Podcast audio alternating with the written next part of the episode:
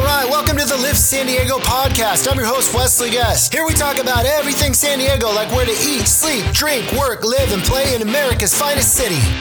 Should you buy or should you continue renting? There are so many factors to consider when asking yourself this question. Trust me, I've been through it myself. What is right for one person is not necessarily going to be right for the next person. My goal in this video is to break down the facts in kind of a clear and easy to understand format so you can make the best decision for yourself. My first recommendation is going to be tune out other people. What? Yes, tune out other people in your life. Don't get me wrong. Your inner circle means well, but they are not you. They have different lives, different financial goals, different experiences, different life goals, different dreams. You got the idea, kind of. What worked for them may or may not work for you. Maybe not tune them out entirely, but just make a decision based on yourself, not what worked for them. And just to be clear, I'm not saying you shouldn't talk to your wealth advisor or your financial advisor, maybe your tax planner, your attorney, things like that. My second recommendation to you is going to be to clearly identify as best you can your time frame to own a house. This might surprise you coming from a guy who makes a living selling real estate. I would think twice about buying a home if you are in it for the short term. Even with the best of plans, a lot can happen in a short amount of time. For example, if I asked you in, say, late 2019, what's your 2020 going to look like? What would you have said? See my point? The real estate market cycles, sometimes they rise quickly in a boom and sometimes they fall fast in a real estate market crash. You don't want to be caught in faulty planning scenario where you buy high and you find yourself having to sell low. Sometimes you don't have a choice and life makes that decision for you. But why stack the odds?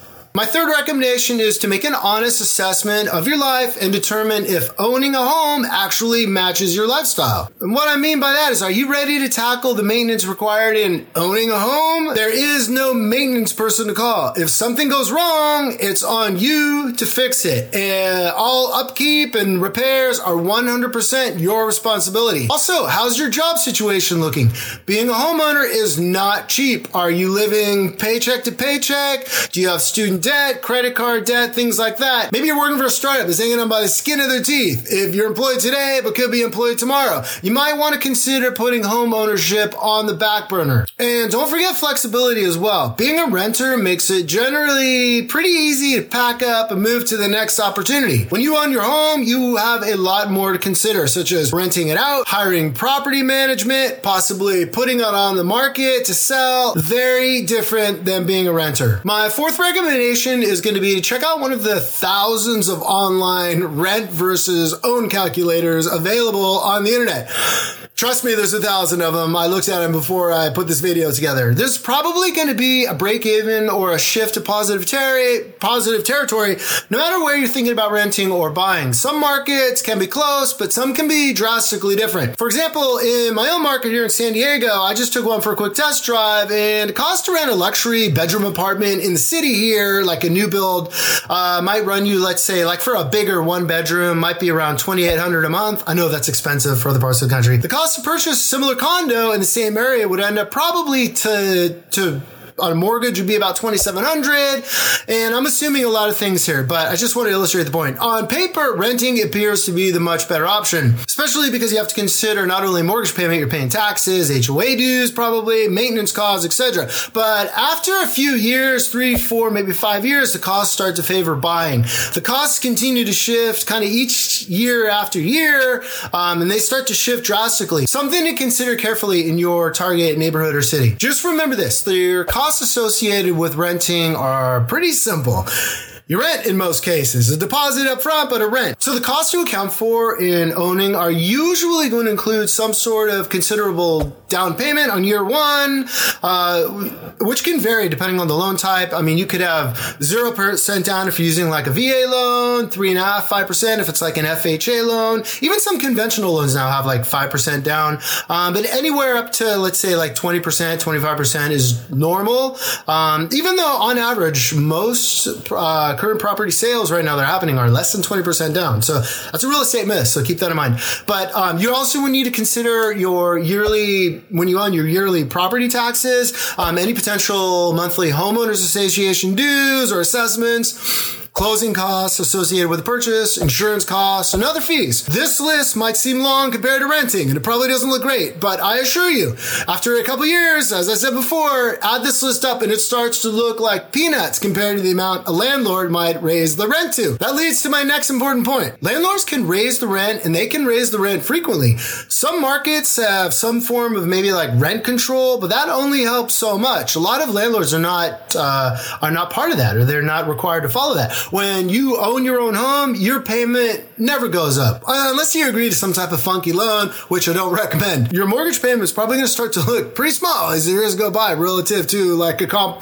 comparable property and a rental price. Time favors the homeowner in almost every scenario. All right, to wrap this video up, uh, I just want to present you some reasons to buy and some reasons to rent. So, Renting is a better situation for some, no doubt about it. Buying's going to be a better situation for others. So here's a case I kind of put together, or here's some reasons to buy and some things you need to keep in mind. So buying a home is the most common path in most cases to building equity. As a homeowner, every time you pay down principal on your mortgage, you are purchasing a greater percentage of your home. It's almost like forced savings in a way.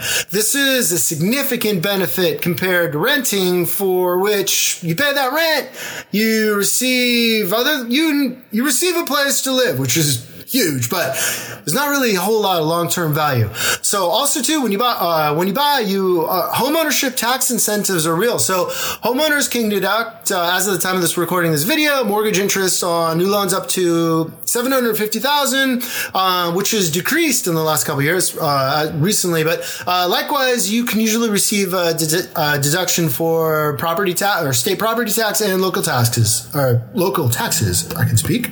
and also in mind, you don't skip the fact that you own your own place. So if you're tired of answering to your landlord, I know I was, you call the shots. You make the rules. It's yours to do with as you please. HOA permitting, of course. And also too, when you buy, there is some stability in those costs. So see, you're in a long-term fixed mortgage rate or mortgage.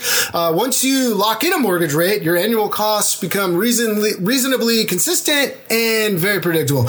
Renting costs can shift substantially over time. Remember my comments on your landlord before? All right. So here's going to be my case for renting or some points to keep in mind for renting. So when you rent, you absolutely have fewer upfront costs. No doubt about it. You pay rent and that's generally all you pay, uh, other than a security deposit in most cases, maybe some pet rent.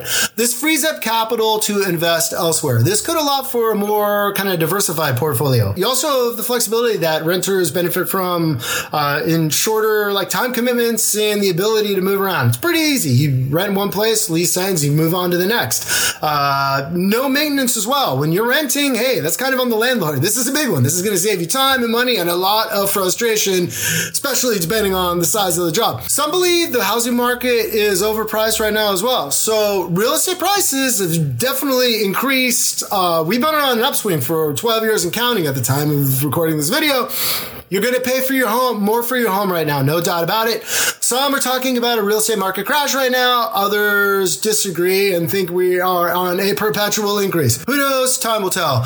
There was definitely a time in the not so distant past that owning your home was definitely the benchmark for financial success. Uh, while I'd say while pride of ownership is still a thing, it doesn't make sense for everyone. So don't buy into it when people say, oh, you gotta buy, you shouldn't rent. That's not always the case. It doesn't always make sense for everyone. All right, that's all I've got for today. To learn more about San Diego, make sure to hit that subscribe button and please leave me a review. And make sure to check out and subscribe to my YouTube channel, Live San Diego, and follow me on Instagram, Facebook, Twitter, and Pinterest. If you were even thinking about moving to anywhere in the San Diego area, make sure to give me a call, shoot me a text, send me an email, because if there is anything I can do to help you with your real estate needs, I will 100% make it happen.